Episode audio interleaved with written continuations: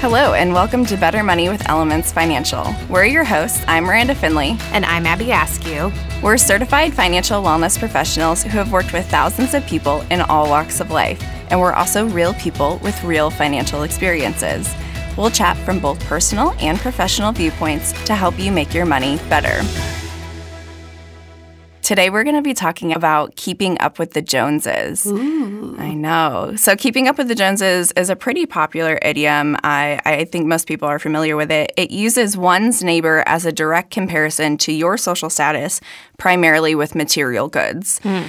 The world is quite literally at our fingertips, and our sphere of influence is now global. We aren't just setting our benchmarks to our neighbor across the street or our boss at work, but sometimes to complete strangers.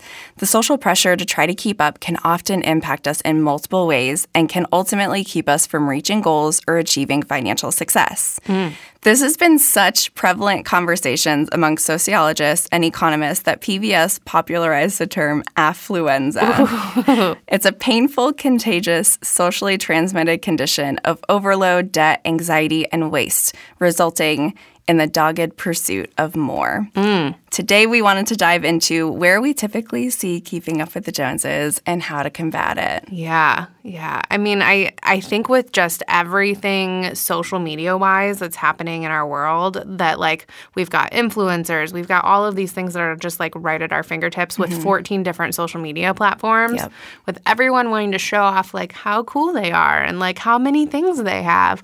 It definitely, like, keeps that keeping up with the Joneses, like, in your face. Like, we were talking before about how, like, keeping up with the Joneses back in the 50s was like you're moving to the suburbs and you've got, like, you know, maybe you have, like, a television or a station wagon, the coolest station wagon with that wood trim, right? Yes, like you've got those things, and now keeping up with the Joneses is like, do you take a private jet to go on vacation? Mm-hmm. Like, all of these things that are just so forefront in our face, that just for the everyday person is just so, like, not realistic at all. Yeah. I mean, we're trying to keep up because of social media. We're trying to keep up with people that might have completely different socioeconomic backgrounds, yes, that are nowhere near our zip code or right, anywhere near our reality. Yes. So, you know, with that, I think there's a lot of pressure in social media to curate your life perfectly. So yes, I know I felt this in moving into a new house and renovating it, that I wanted the newest, you know, nicest kitchen and, you know, top of the line appliances, mm-hmm, and just to have everything decorated so perfectly. And that's not realistic in most cases. Right. And I just felt a lot of pressure to do that and to do it quickly and to do it overnight, thanks to HGTV and Pinterest. Right. So making sure that, you know, I kind of grounded myself was really important to know that these things don't happen overnight in reality, or in my reality is more like it. And I think it's gotten so bad that now there are even opportunities to rent space or to rent time to act like you've had an expensive experience. Yes. So you can rent a few minutes on a private jet that never leaves the ground, but you can take photos on it. So it's just getting to an echelon that is unattainable for the majority of people. Right. What I like to tell myself when I am scrolling on social media and I see either somebody that I know in my personal life who has achieved something, so they've purchased a new car, they've gotten a new home, or, you know, they're just taking pictures and, you know, they're nice new clothes, or, you know, whatever it may be, that I don't know what their finances look like. Yes. Even as a financial professional, I can't even begin to guess, you know, what their bills might look like, you know, what they're facing. And at the end of the day, for me personally, if I find myself comparing myself to those people, I might not want their bills. Right. And so that's something that I used to remind myself. And specifically in comparing ourselves to complete strangers. Right. I think influencer marketing has made that so prevalent, in that, you know, they attempt to build a relationship with their follower base, and you may really like them. Their lifestyle may be kind of similar to yours, but the excessive consumerism, the constantly getting new items, can lead you to overspend. And I don't think influencer marketing is going away. Actually, in 2021, it grew to a $16 billion business. Which is insane. Yes, it's wild. And over 90% of marketing professionals have used influencer marketing, whether it's macro influencers that have tons and tons of followers, or micro influencers that have 5,000 followers or more. Yeah, I mean, it's just become such a popular way to get people to buy things. I mean, we've talked about this before with like artificial intelligence and how if you just like mention something, your phone sends you 14 ads over social media about what it is that you even just talked about. And you probably don't even want to buy, but because you mentioned it, like it's now popping up on your phone. So you have advertisements that are just like right in your face all the time. You have all of these influencers who are getting paid by these giant corporations usually to like, you know, prop out their product and make sure that, like, everyone knows it's the coolest, hottest thing. You got to have it. And, I mean, it stems all the way from people who are, like, our age up and down. I mean, there's kids who have, like, their own YouTube channels even. That are making like, way more money than I ever dreamed to. Just to show kids how to play with toys. Happy for them. Yes. I know. Trust me. We're getting the 2-year-old on the train eventually. But, yeah, I mean, just, like, the amount of, like, things in your face, especially with advertising, has become huge. It's increased so much. So a statistic, in the 1970s, the average person saw between 500 and 1,400 advertisements a day. And as of 2021, we're seeing between 6,000 and 10,000 a day. So nuts. It is constantly on our face. And as you mentioned, technology is getting smarter. Mm-hmm. And so every time you click on something, every time you mention something, search for something, spend a longer amount of time viewing a certain video, it's taking that information and using it to monetize you. Right. So it's just important to be aware of that. Targeted ads are based on where you've been and kind of where you're shopping and what you're clicking on. So if you are in the market for particularly a large purchase, but even smaller purchases, and you're kind of researching or looking that up and kind of price comparing, a good way to curb the retargeted ads you're going to get is to do that in private or incognito browsing. Yes. That's going to cut down on the amount of cookies that are being stored so that you're not retargeted with those ads, because it's proven that the click-through rate of retargeted ads is 10 times higher than a normal ad that hasn't been retargeted to you, because they know that if you see it and see it and see it, you're way more likely to click on it, especially if it's something that you were interested in the first place. Right. Yes. Yeah. And like Miranda said, like this is really big with like large purchases like cars. My husband's in the market to buy a new car, and the number of times he and I have both done like Auto Trader searches, and the number of ads I now get from every car dealership like in the country even targeting us with like these ads for the car that he's looking for. It's just, it's insane. And like, I mean, that's a very, very expensive purchase. So something that we're going to take some time thinking about. But they also retarget you with like just, I mean, Target, like Target the store. Like if you're looking for a certain thing, like they're going to send everything that's similar like that to you. So it's just, it's very easy for them to do their job of advertising. It's very hard for us to, as consumers, to be like, nah, like I'm not going to buy it right now. So we've talked in other podcast episodes about how like sometimes you got to limit your social media time because it'll get out of control and you'll end up just spending more than you ever want to. So. Yeah, so if you find yourself in that position that you're finding that social media is really impacting your mindset when it comes to your finances, it's okay to unfollow and curate your social media to cater to you and your needs and what's important to you. So unfollow those people that, you know, constantly you're clicking through to the boutiques or the stores that they're shilling items through. Maybe you unfollow somebody in your life that, you know, has reached a point in their finances that they're sharing a lot about achievements that they're having, and it's making you feel worse about the position you're in.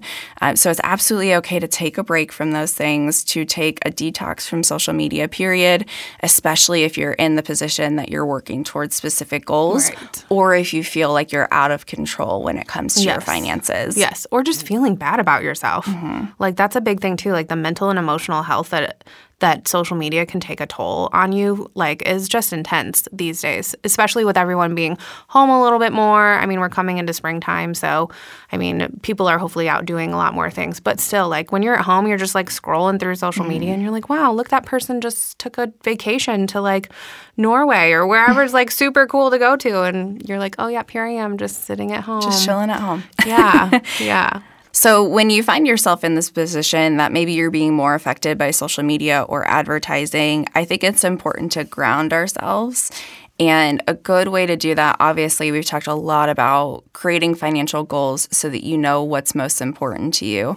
There are a lot of things that are going to ask for your money, particularly when it comes to social media and advertising, and that temptation that we have to keep up with the people around us, or that we're seeing reach some financial goals and an echelon in social status that we would like to be at eventually.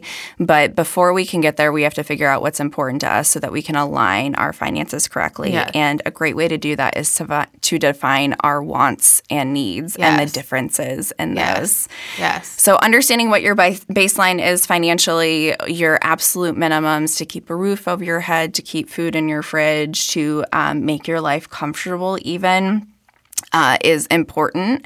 And then beyond that, creating those financial goals so that you know what you're working towards next and what's important to you, because there are a lot of things that can take your money, but I don't know about you guys, but I'm not working with an unlimited amount of money. Yes. And so I need to make sure that my money is going towards the things I want most. Right. What are some common areas that we see that it might be a little bit more difficult to not keep up with those around us and to define our wants and needs, Abby? I mean, there's a ton. So biggest one is like cars. Like you see you see your friends, like, getting new cars, or you see people on social media. I mean, my husband even follows this, like, supercar girl who, like, tours all of these, like, amazing supercars. And I know he's like, oh, that would be so cool. And I'm like, yeah, but that car's, like, $2.8 billion. Like, we're not – that's never attainable in our life. Right? It's a pipe dream. Yeah. But in general, I mean, if you see your friends getting a new car every 3 years, like, that's something that you might want to do because you get in their car and they've got all the cool, like, bells and whistles and all the new technology. And you're like, oh, yeah, let me get back into my, like, 2013, like, Honda Civic and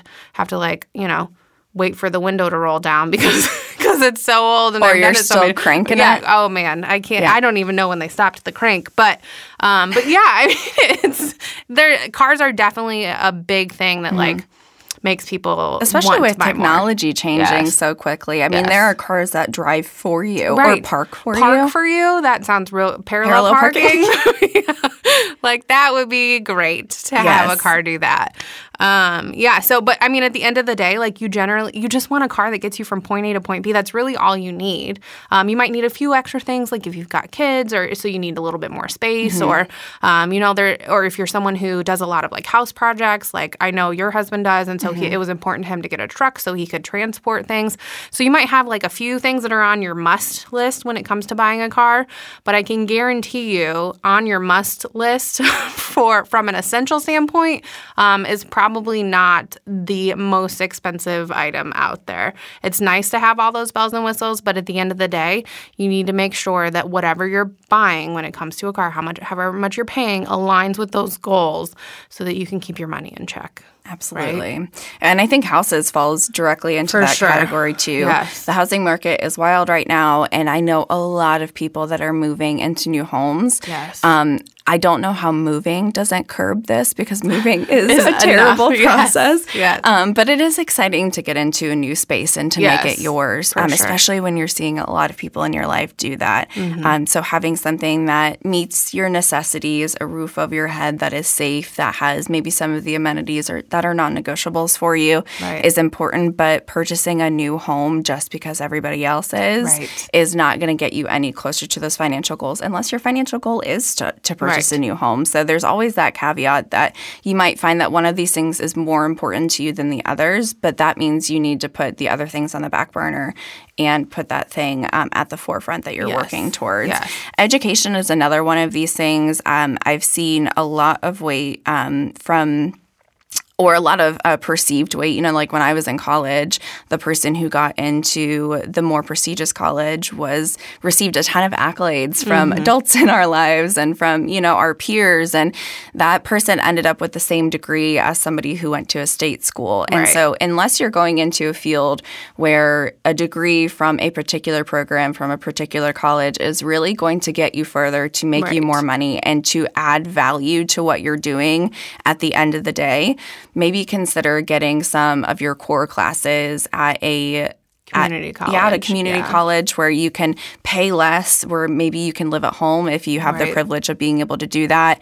And then you can finish your degree at a more expensive college. But that's definitely going to save you money. And I know it can be really enticing, especially to parents who want the best for their children, to send their children to these prestigious colleges. But at the end of the day, sometimes that doesn't pay off, and the high price tag of those and the student loan debt on the background can be crippling. Yeah, we see that all the time with, like, when we meet with people to look at their credit report, and they just have hundreds of thousands of dollars worth of credit worth of student loan debt, and it's just you just know that, like, the job that they're doing, it's going to take them years and years and years to pay off these student loans. And, like, student loans aren't free. They still charge you interest.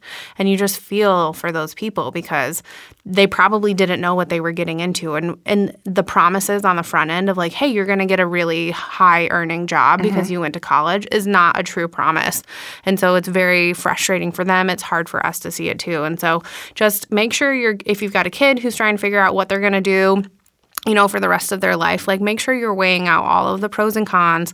And I know it's hard to explain to a 17-year-old that, like, hey, when you get done with school, you could have a $1,000 a month student loan payment. They don't understand that concept, but you as a parent do. And so it's very important to help them as much as you can understand, like, you're going to be paying this large sum for a very long time in the rest of your life. So, switching up gears, I feel like newest technology is another one of those things. You know, we talked about cars and technology ever advancing, and it's the same with a lot of our household products. Oh, my gosh. So technology antiquates at a really, really fast rate these days, which is so exciting because it means that we're getting things that can potentially make our lives easier so that we can turn our attention in that time we would spend doing something else. Exactly. But when it comes to those things, getting the nicest, newest thing constantly can sometimes put us in a hole. Yes. And there are so many of these things. I think the biggest one I see is a $600 hair tool that dries your hair and curls it, like, all with air. It's wild. Right. But it's $600. Right. And I have to wonder, how much better is that tool than my $30, you know, TJ Maxx curling iron purchase? Yes. Absolutely. Robot vacuums is another example. When Abby and I were planning for this episode, we were like, we have regular vacuums, we have robot vacuums. Yes. Like, do we need a robot vacuum to do what we could do with our nice in the first place vacuum? Right. So keeping in mind those things that we have in our lives, and like we talked about in our convenience episode, weighing out whether that's truly going to add and benefit your life enough to pay that price tag. Yes.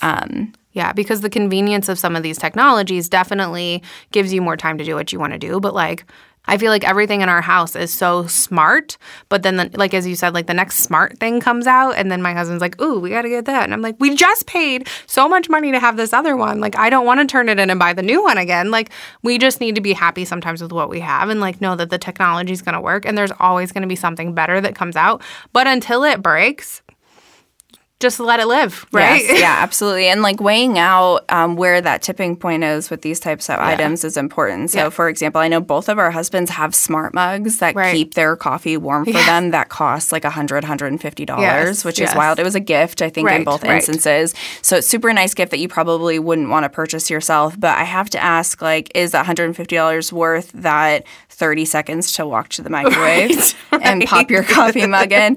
I drink my coffee cold. Maybe that is, you know, the plight of a woman. Like, I never get around to drinking my full coffee because I'm busy doing other things. Right. But, you know, you have to ask yourself where that tipping point is and whether that money is worth it to you. Yeah. This can kind of apply to designer items too. So we were talking about a couple years ago, an artist was selling a plain white T-shirt that your husband looked at. Yeah. I mean, he was like, this is wild. This T-shirt costs $300, and it's the same as, like, a plain, you know, multi-pack T-shirt that you can get, like, a multi-pack for $15. Right. So asking ourselves where that tipping point is with those designer items. Like, yes, there's going to be some quality differences, and there might be quality differences overall, but is the quality worth that much more than the plain item without a designer name that you could purchase? Because at the end of the day, you're still, I mean, you mentioned this, like, you're still able to, like, pour coffee or spill something or whatever on that plain white T-shirt,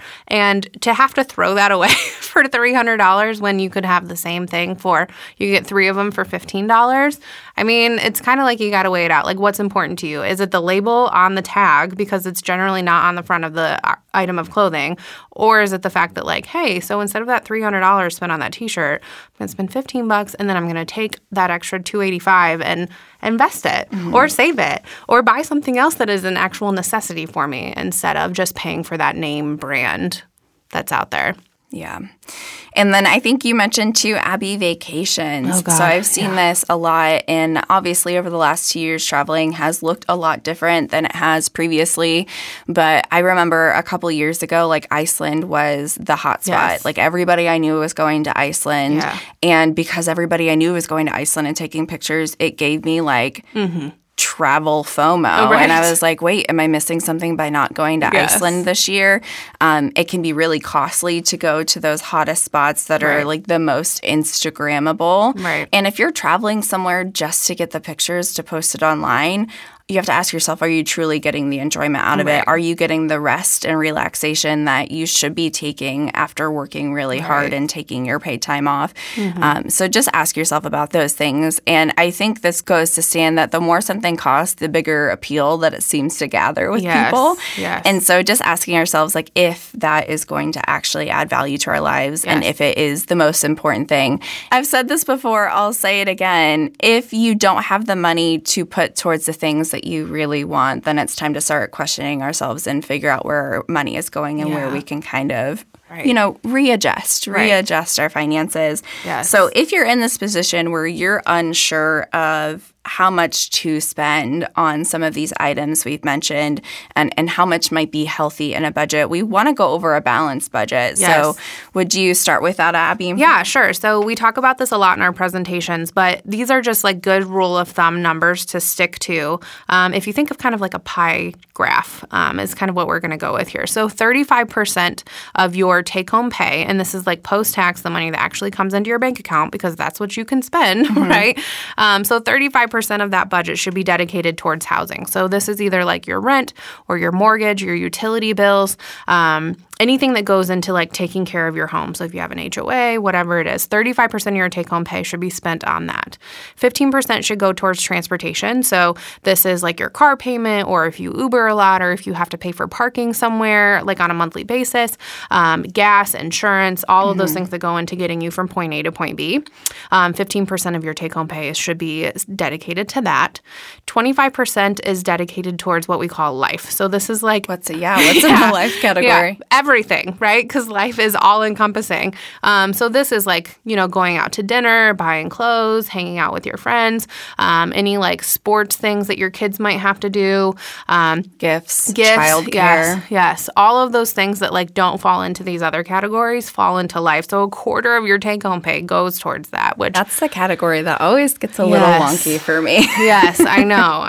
And it's hard to like make everything fit into, and to think that just like a quarter of my take-home pay is going to be spent on what I spend most of my month doing. Mm-hmm. But yeah, that's the number that we suggest. So 15% on debt. So this is if you have student loans, credit cards, anything that might be like a high interest debt that you want to try to focus on paying off. So 8% kind of seems to be like the rule of thumb on what's high interest versus low interest. So anything mm-hmm. above 8% is that debt that you want to focus on paying off. So this means like you might be paying more than just your minimum payment, which is great because that means you're going to pay it off quicker and pay less interest. Yeah, so, and I would challenge you here that if your minimums aren't 15% of your take-home pay, I challenge you to take at least 15% yes. of your take-home pay and yes. put it towards that debt, because you don't have to be in debt forever, particularly right. large or high interest rate debt. It can be crushing, and it can feel difficult to get out of, especially if it's compound interest yes. like a credit card. Yes. So if that's something that you have questions about, please reach out to us. We'd be more than happy to kind of walk you through, and there might be some financial tools that you can use yes. to help you make more of your money in that particular category. Yeah, and we even have a whole episode about debt. So scroll back on Spotify or Apple Podcasts and find that episode and figure out what you can apply to your life. And then the final 10% of that pie chart is to go towards your savings. So this is not 401k savings. This is like liquid savings in your bank account, okay? So this is cash, cash that you might invest, but cash nonetheless. So always make sure you're paying yourself and you're putting that 10% in an actual savings. So not like a, hey, this is like my second checking account that I'm just going to spend money out of. No, this is a savings account. So all those percentages add up to 100, I promise. And they're just recommendations to try to help you stay on track with your budget. So if you don't have like that high interest debt, or even if you don't have debt that you're focusing on, so now you have 15% of your take-home pay that you can do something with, figure out where that's going to work for you. Or your car's paid off. So like you're not spending 15% on transportation. Figure out where you're going to put that other money to help it align with your goals and not let it, I call this life creep, not let it take over your spending. Yeah. And you might find, too, that this is just a guide. So you might find that once you establish your goals and once you figure out what your baseline is, that your percentages might look a little different than this. But at the end of the day, we're only ever working with that 100% that Abby talked about. So, for example, like I said, my life category tends to look bigger than 25% of my take-home pay because I have things like travel and social time and things that are really important to me. And so I sacrifice part of my housing percentage to go towards that life percentage. Or it may be the other way around. Maybe cars are the most important thing to you. You're a car person. So taking money from your life area or your housing area and putting it towards your car payment and making that piece of the pie a little bit bigger is what you need to do, but you only have 100%. And so if you're ever operating over 100%, that's when we start to get into trouble. So running on a deficit on our personal budget is never something that we're shooting for. No, right. So with that life creed that Abby mentioned, that means that you're allowing any increase in income to be absorbed into your spending, especially if you're doing it unintentionally. So you get an incremental raise at work, you get a new position, and instead of being intentional about those additional dollars that you're making that you weren't counting on making previously, you start to spend those things. Or you feel pressure that, oh, I got a new job, which means I need to buy all new work clothing. Yes, up my wardrobe. That's exactly what I was going to say. Which I am definitely prone to, buy a whole new wardrobe, or you may feel like you need to get a nicer car because now you have a title at work. Right. So things like that can absorb those dollars and keep you from hitting some of those goals you have. And so remind yourself of your goals pretty often to ground yourself. We talk about that a lot. It's easy to get distracted when it comes to things. So have those goals somewhere where you can see them and have accountability partners in your life that will help you remind you of those goals, particularly if you're thinking about making a large purchase. If you are thinking about making a large purchase and you are hesitant to talk to the people who care about you in your life about making that purchase, that's a red flag. Do it. Yes. That's time to kind of like back up from your decision, because if you know that they're going to tell you that it might not be a good idea, that you should wait on it, that you should think about it, then those are people that love you, that you have allowed to have influence and authority to speak into your life. And so make sure that you hesitate a little bit if the people around you are also hesitant.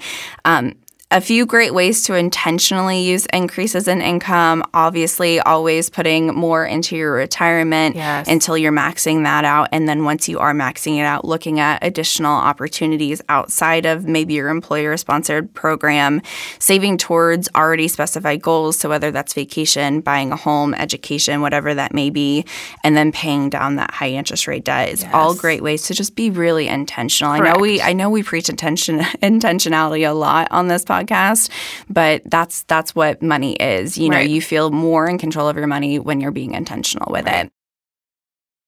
Thank you for joining us on Better Money with Elements Financial as we talked through keeping up with the Joneses. We hope you were able to take something away from this to make your money better. Keep an eye out for our next episode. If you need anything from us in the meantime, visit elements.org/bettermoney or email us at bettermoney@elements.org. Thank you. Thank you.